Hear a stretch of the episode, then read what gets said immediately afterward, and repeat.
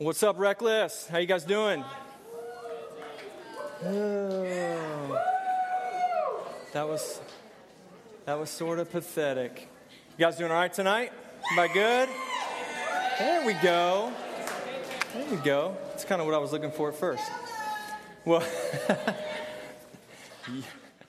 well, tonight, first of all, it's great to see you. Hope you guys are doing well. See some new faces in the room, which is awesome. So, uh, welcome to Reckless. And uh, great worship tonight. Let's give the band a hand. Old, uh, old Stevie Veal up on stage, showing off his skills. Yeah. So tonight is a sad, sad night. Tonight, we finish our YOLO series. I can see the devastation on your face. I know you guys are just heartbroken that we don't have to talk about YOLO anymore. Now, in all seriousness, we've kind of been over the last few weeks been, been poking fun at this YOLO thing and, and what causes people to do stupid things that they do and, uh, and all that stuff. So we've been having fun, but I hope, here's my, here's my hope in the midst of all of kind of the, the jabbing at it and making fun of it, is that you guys really understand what really it's all about and that in the midst of, of kind of all the craziness that you, you get what we're trying to get give you. And that's that man the, the truth is we get a chance to embrace all of us get a chance to embrace god's amazing calling on our lives because we really only do get one shot. And so either we take it and we make the most of it or we squander it and we we use it for selfish gain or for other reasons. But hopefully at the end of the day you guys as we finish up this series have, have kind of grabbed a hold of and said, Man, this is how incredible is it that God has called me to accomplish his purposes? How incredible is it that I get to partner with God, that I get to be a part of, of living out God's calling that he's given to me? And so that's kind of what we've, what we've been all about. Now, we had a verse, or we have a verse, that um, not only has been our verse for this series, but it's also our verse for the whole year. So even though YOLO, you can kiss that goodbye after tonight, um, this verse is going to stick with us all year. It's going to be our verse for the whole, the whole year. So, without throwing it up on the screens or looking at your Bibles or notes, who can stand up and quote the verse? Somebody raise your hand. I want to see if somebody knows what the verse says without cheating and looking at your notes and memorizing it. And I've actually got a, I've got a present for whoever can do it. So this is worth, this is worth it. Anybody? Can anybody give it to me? Everybody's looking at your notes, trying to memorize it like you're cramming for a test. This is pathetic. All right, well, just so you know, I had a You Only Live Once slap bracelet to give away tonight from Route 21 and nobody's going home with it. So I guess I am. How cool am I? All right, well, next week, all right, here's the, th- here's the deal. This is not a verse for me just to, to ramble to you every single week and say, hey, this is a cool verse, but for all of us to memorize it, kind of keep it in our brains and our hearts, and, and live it out.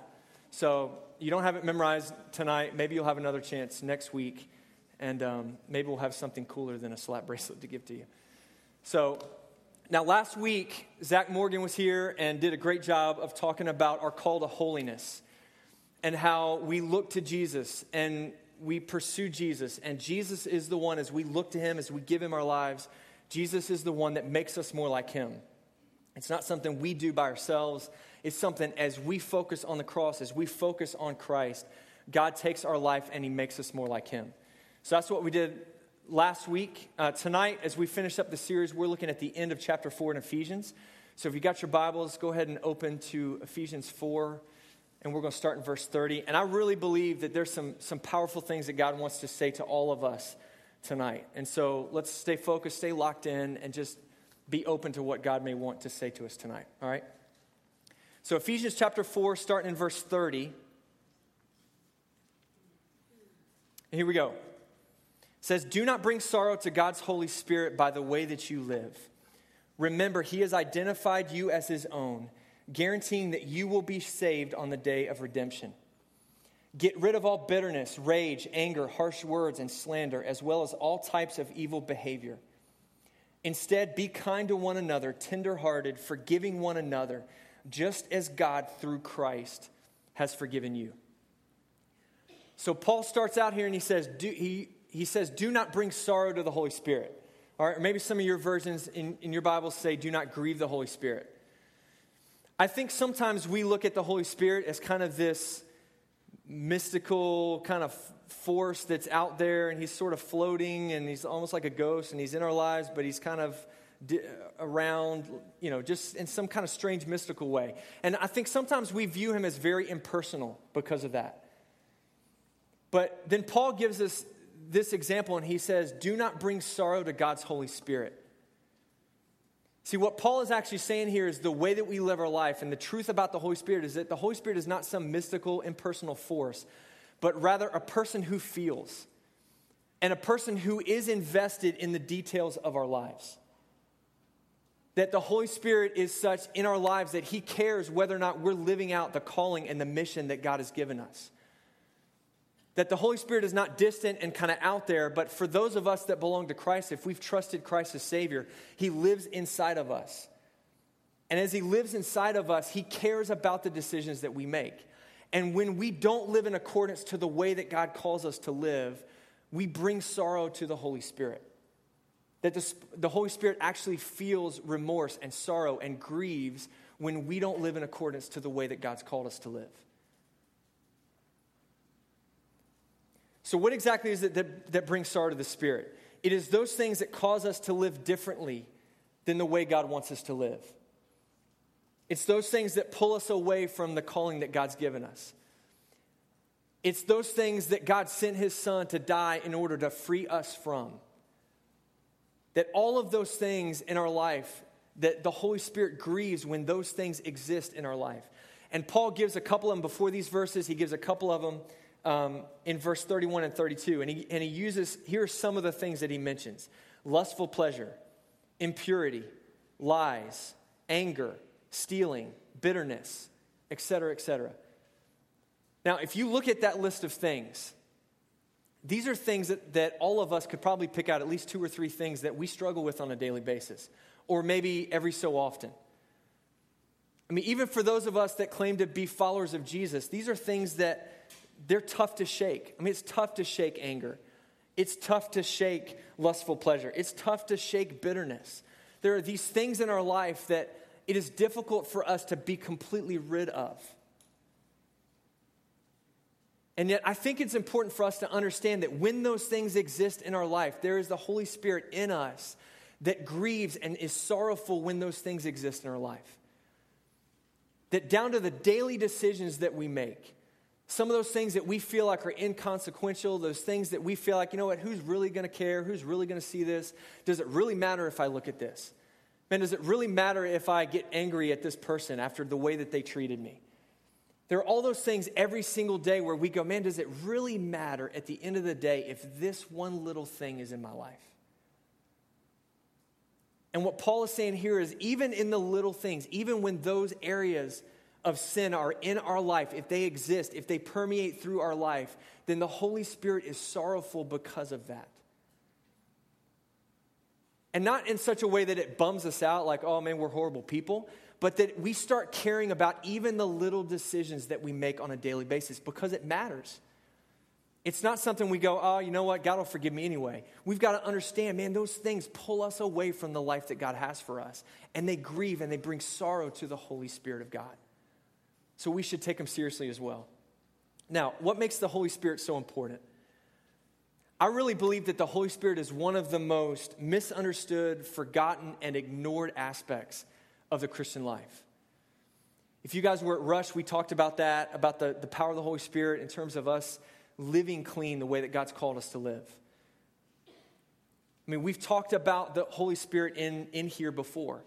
And I, I, really feel like a lot of times we just kind of gloss over it. You know, we care about God the Father, we care about Jesus, but then the Holy Spirit's kind of like this other thing that's out there. And we don't really understand what the, what the importance is to our everyday life.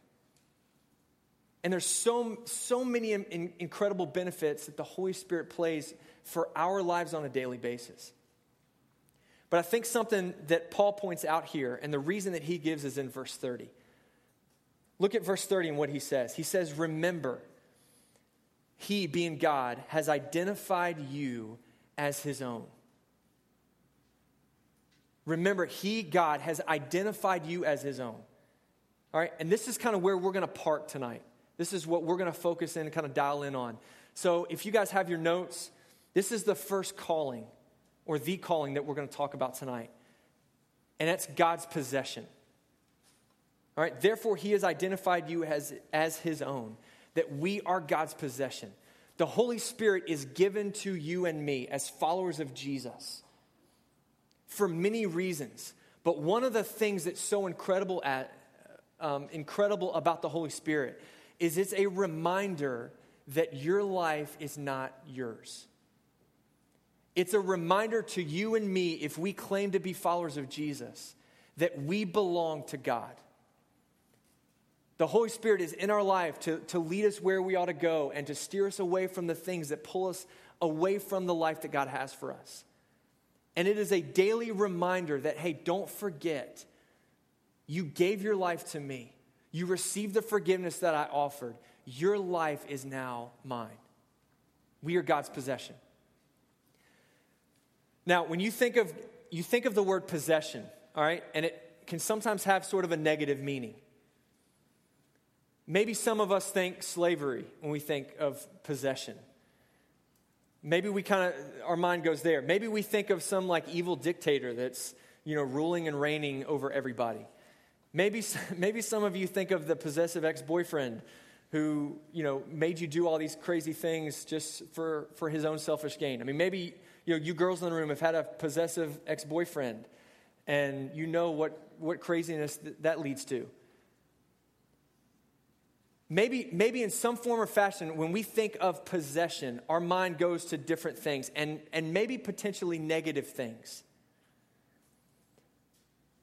But I don't want you guys to think about those kind of things as it pertains to us being God's possession. All right? Don't think of uh, us being God's possession as God being some evil dictator that's out to you know, destroy our life and rule over us and all this kind of stuff. Don't think of, you know, kind of a, a possessive ex boyfriend or girlfriend or any of that craziness. All right, don't think of those kind of negative things. Don't allow your mind to go there. Because being God's possession is not like that. What I want to be able to do is give you a couple of verses that really kind of dial in on what this actually looks like. What does it mean to really be God's possession? The first is Isaiah 43 1. Here's what the prophet Isaiah says He says, But now, O Jacob, listen to the Lord who created you. O Israel, the one who formed you says, Do not be afraid, for I, God, have ransomed you. I have called you by name. You are mine. Now, that verse does not illustrate an evil dictator, but rather a God who created us, who loved us, who formed us in his own image. And rather than leaving us into our life of sin, rather than leaving us to destroy our lives and to, to go, continue down this road towards hell and destruction, God stepped in in the form of Jesus and he ransomed us. He freed us. He brought us out of darkness and into light.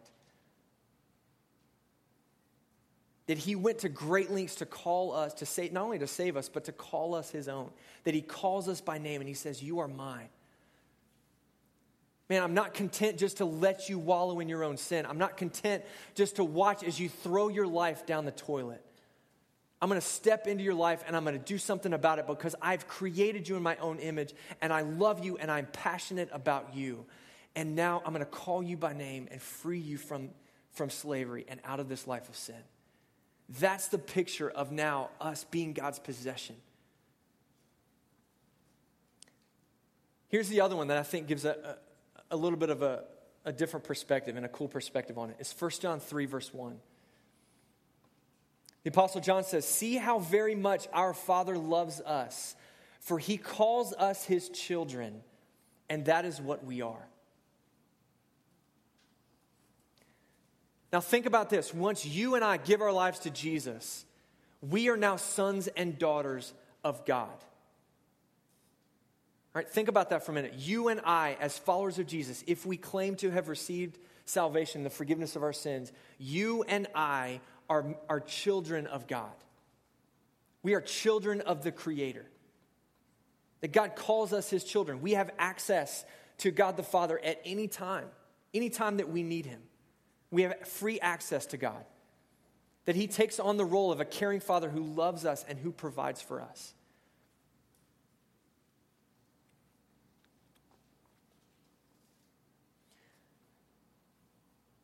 Now, maybe the thought of a child of God doesn't seem like too much for some of you. Maybe there's some of you guys in the room that when you think of a father, when you think of being a child, you relate it to maybe there's dysfunction or unhealth in your own family. Maybe you think about the war zone that is your home every single day. Maybe you think of that distant or absent father or mother Maybe for some of you guys, and I think there, there are a lot in here tonight that are from a broken home situation. Maybe dad's not around. Maybe there are times, for whatever reason, you feel like dad doesn't give a rip about you. Maybe you don't have a great relationship with your earthly father. And so you think about you being a child of God as not really that big of a deal or not something that's all that enticing to you. And I know what it feels like to be a child of my own father, and it sucks sometimes. Maybe that's how some of you guys feel. And none of us in this room have a health, have a perfect relationship with our earthly father. None of us do. But I think the danger sometimes for us is that we take our experience of our earthly father and we then translate that to our relationship with God. And we feel like, well, man, my dad doesn't give a rip about me, or my dad doesn't care about me, or my dad's not around, or my dad, whatever, fill in the blank. So, therefore, because of that, man, God's got to be the same way. And me thinking about being a child of God and God being my father and all that kind of stuff just seems like a barrier that, that just keeps me from really experiencing what that could potentially be like. Because every time I think of father, I think of my dad, and that doesn't, that doesn't ring true to me. That's not something that's very encouraging. Whatever your experience in the, at the moment may be in your house, with your own earthly father. My challenge to you as we're talking about this section is not to think about your own father and his faults and his mistakes and all of that kind of stuff because every dad has them, some to different degrees than others. But rather than you automatically assuming that that's who God the Father is to you, I want, you, I want to try to paint a little bit of a different picture for you. Rather than, than looking at that and envisioning that, I want you to envision this. I want you to imagine a perfect, healthy, loving relationship with your Father who is never absent, who never falls short, who never makes a mistake, who never says one thing and then does another. I want you to imagine a father who shows complete, unconditional love to you. There are no parameters, there are no restrictions, there's nothing you have to earn or strive to receive. There's nothing that you have to do in your own strength. It's, it's freely given to you, it's unconditional. There is support for you, a heavenly father, a father that provides for you, a father that wants what's best for you, and a father that would even go to, to the extent of dying for you.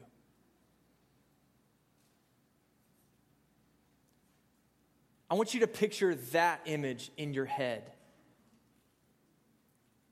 Because the truth is, that is the clear 100% picture of God the Father to us. That is the picture of what it means for you and I to be sons and daughters of God. There is perfection, there is unconditional love, there is access to Him.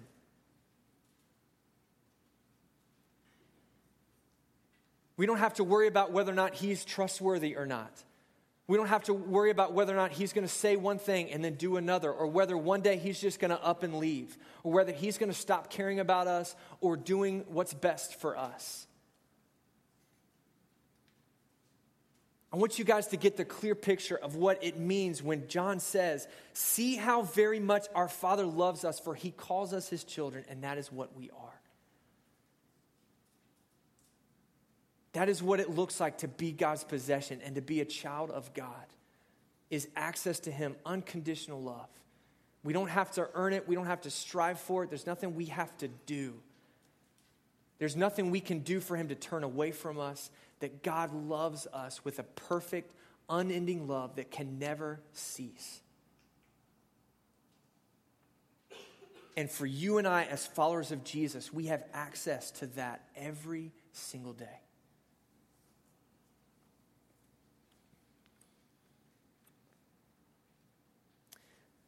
Now, being God's possession also has implications for how we view sin. All right, there's a couple, couple of blanks here that we're going to get to in your notes.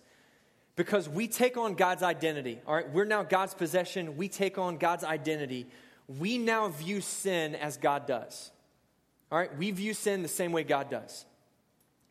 So the first blank here is as God's possession, we are sworn enemies of sin. We are sworn enemies of sin.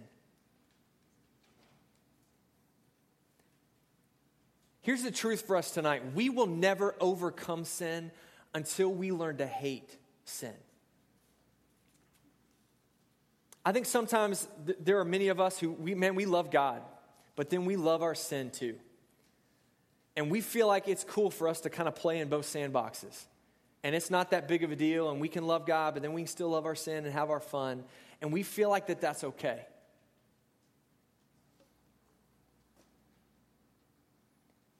But the truth is, in terms of us being God's possession, we are, you and I are to hate sin because that's not who we, who we are anymore. That actually typifies and characteristic is characteristics of the old life that we used to be. But then Jesus came in and he gave his life for us, and because of the cross, we have now been brought into a new life and we have a new identity and we're no longer who we used to be and now we're somebody that we've never been before. And because of that, what that means is we've got to hate that old life. We've got to hate that sin. We've got to hate all of that crap that tries to pull us into that old life and into that world. And it's not all right for us just to kind of dance back and forth between the old life and the new life, the old life and the new life. And Paul even says, Look, should I continue to sin just so that grace may abound? It's like, no, we've died to that old life. That life is no longer who we are. So why do we keep running back to it? Why do we keep going back to that same sin over and over and over again? And then in our own mind, try to justify it and go, you know what, man, it's cool. God forgives me. It's not that big of a deal. And we feel like it's all right for us to, to kind of dance in both worlds. But the truth is, we've got to hate sin. We've got to hate that old life and want nothing to do with it. Now, all of a sudden, we're new in Christ and we want this new life. We want to be like Christ. And we push for that and we strive for that. And when we fall short, when we make mistakes, it's not like we go, oh, who really cares? Not that big of a deal. We go, man, God, I hate that stuff. I don't want that in my life. God, get rid of this. God, I confess that to you. I want this out of my life. And we push back in that direction with God's strength. We've got to hate sin more than we desire sin. Our hatred for sin has got to be stronger than our pleasure for sin. And if as long as we don't hate sin and that become part of who we are as God's possession, then we'll continue to struggle and not live up to this calling that God's given us. Here's the second thing. Not only are we sworn enemies of sin, but as God's possession, our future is secure. Our future is secure. One day, the pain, the sorrow, the fear, the sin of this world will be gone. And those of us who are God's possession will be freed from that life forever, and we won't have to worry about pain. We don't have to worry about sin. We don't have to worry about this, this sinful nature that tries to pull us away from God. but we will now be like Christ, for we will see him as he is. And all of a sudden, as we begin to see God face to face, then his love for us is even more overwhelming and more unbelievable. And our future is secure because of the Holy Spirit that lives in us. That's why Paul says, don't make the Spirit sorrowful. Don't grieve the Holy Spirit of God because part of the reason the Holy Spirit was given to you is as a seal or a, de- a deposit, as a guarantee of your future home. So our future is secure as God's possession.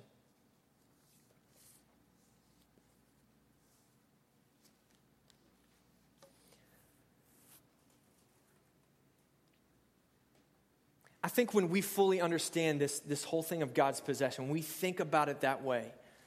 When we go back to verse 1 and say, Man, I beg you, live a life worthy of the calling you've received, for you've been called by God, I think that, that gets taken up a notch. Because now all of a sudden we look at our lives and we go, man, I'm God's possession. I belong to God. And rather than continuing to live the way the world wants to live, rather than mess around with that crap, I get a chance to live up to this calling that God's called me to. I'm now God's possession. And all of a sudden, we look forward to that calling that God's, that God's given us with anticipation, with excitement. Now, I want to give you a little bit of an example.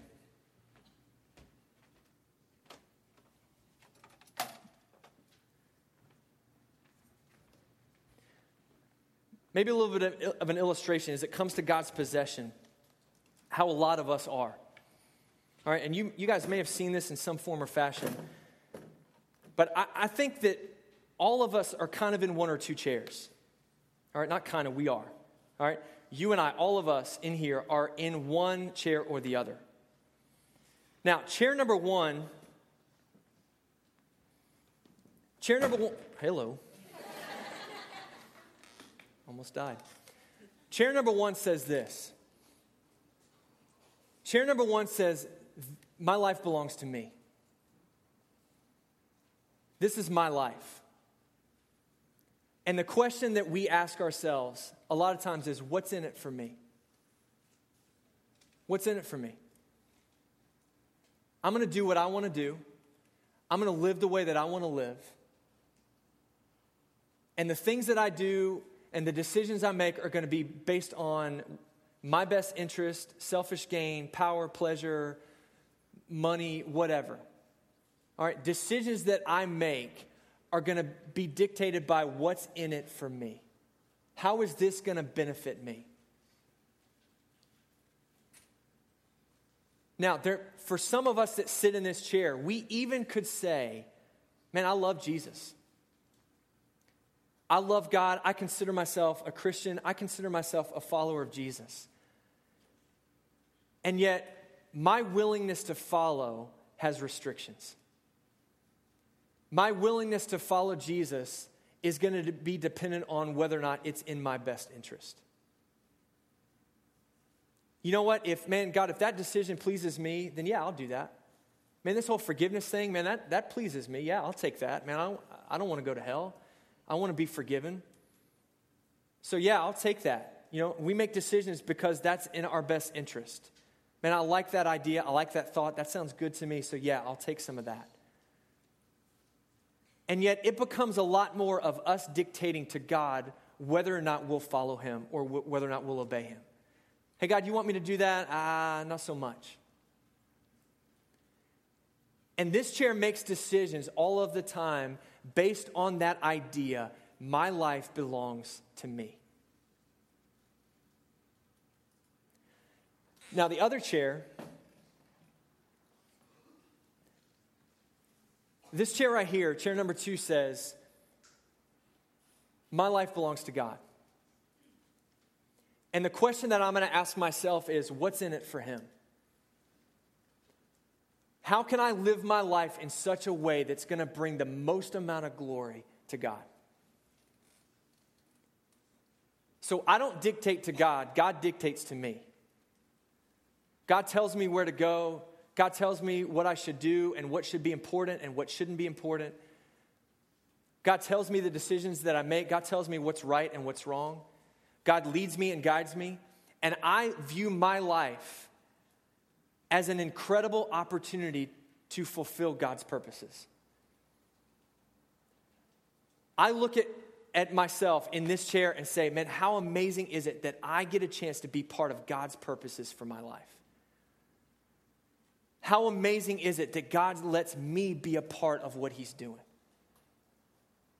So, God, whatever you want from me, I'll do it. God, wherever you say go, I'll go. God, whatever you want from me, God, I will do it because my life belongs to you. God, I am your possession. I embrace this calling that you've given me. And every single day, I'm going to live with purpose and meaning because my life is about something bigger than me. It's about God.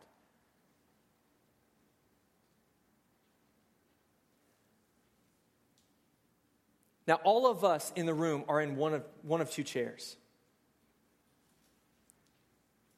And the sad thing for me is, I think a lot of us are sitting here. I would say most of us are probably sitting here. And we kind of justify it. Maybe we feel like we bounce back and forth between chairs. Maybe we feel like, ah, you know what? Man, I do love, I, I do love Jesus and I want those things, but man, I, I do sort of hold on to my life, which means we're in this chair. You're either in this chair or you're in that chair. You can't straddle the chairs, you can't bounce back and forth. You're either, either in one or the other. And I think as long as we sit in this chair and we continue to make our life about us and the decisions that we make, the first question is what's in it for me? Then we're really going to miss out on the life that God's called us to. And it's impossible for you to sit in this chair and to live out the calling that God's given you. Because God's calling that He's given to you requires you to get up out of this chair and to sit in this one. And it's not something that happens lightly. It's not something that you kind of accidentally do it and switch seats. It's something that you intentionally in your mind and in your heart go, God, my life no longer belongs to me. It is no longer about me. God, I don't care about my life anymore. God, I just want to fulfill the purposes that you have for me. God, my life is about you.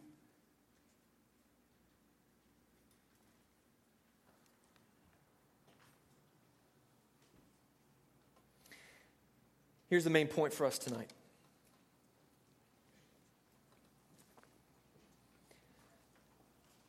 And I want you guys to write this down. Embracing the call to make life God's possession means rejecting the desire to make life our possession.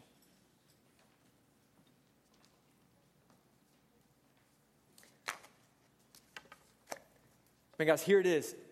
Bottom line. You can't desire to be God's possession and then refuse every single day to make your life about God.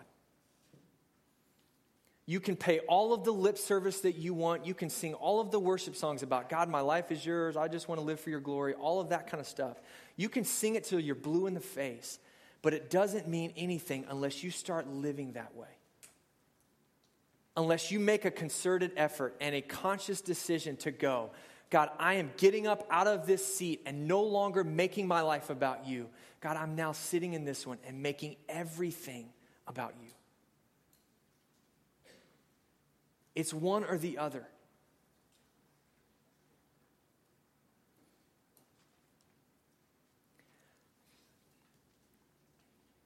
I think there are some of, of us in the room that have some difficult decisions to make.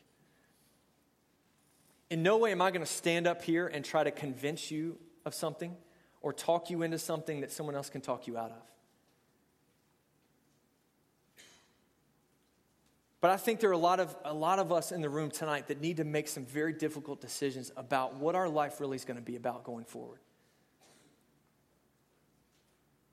Man, I love the fact that you guys come every single week. You, all of you belong here. But I also want you guys to understand the life that God's called you to. And the life that the world has to offer you might seem enticing and it might look fun and it will be enjoyable for a season. But Jesus says it's going to cost you. If you hang on to your life, you will lose it. If you make your life about you, if you sit in the chair that says, What's in it for me? You will hang on to your life, but at the end, you will lose it. But if you give up your life for me, if you say, God, my life is now your possession, then you will save it. You will find it.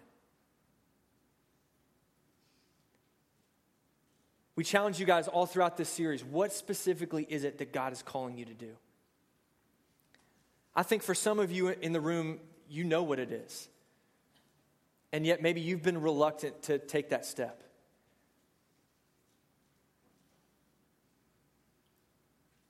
Maybe you've never fully given control over your life. Maybe you've, maybe you've walked in the room tonight and you've never actually trusted Christ as your Savior. Maybe you've never received the forgiveness that He offers and you've been hesitant to because you're nervous about what it's going to cost you and all that kind of stuff. And I'm just going to say it's going to cost you your life. But Jesus says, in the end, you will save it, you will find it. And there's nothing better than you giving full control and full authority over to God. For some of you guys, maybe there's that relationship that you're in that you know dishonors God. Maybe there are people in your school or a person in your school that you feel like God has called you to reach out to. And you've refused because you don't like them very much or because they're not really cool or whatever the reason may be. Maybe there's some of you guys in the room tonight that God is calling you to start a ministry on your school campus or to start some kind of ministry in your neighborhood or in your family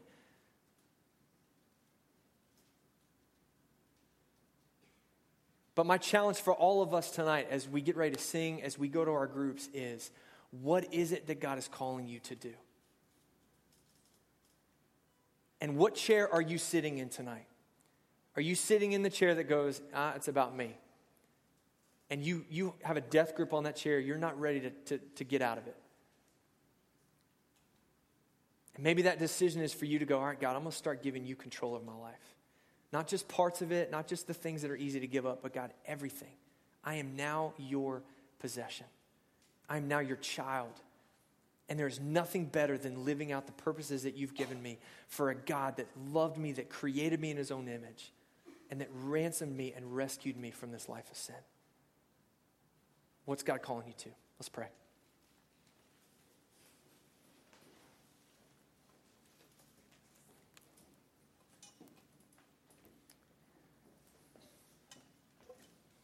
God, I thank you that you love us enough not to leave us in our junk, leave us in all of our brokenness and all of our sin.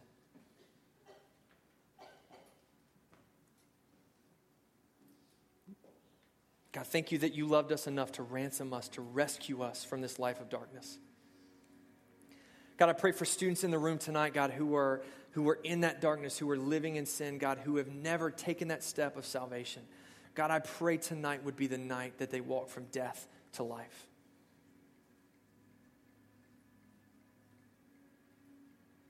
God, I pray for students in the room who are sitting in that first chair, who are very reluctant to think about the possibilities of not owning their life, of thinking about the cost and what it means to get up from that chair that says, it's all about me and I'm going to do what I want to do and everything that I think about and the th- decisions I make are what's in my best interest.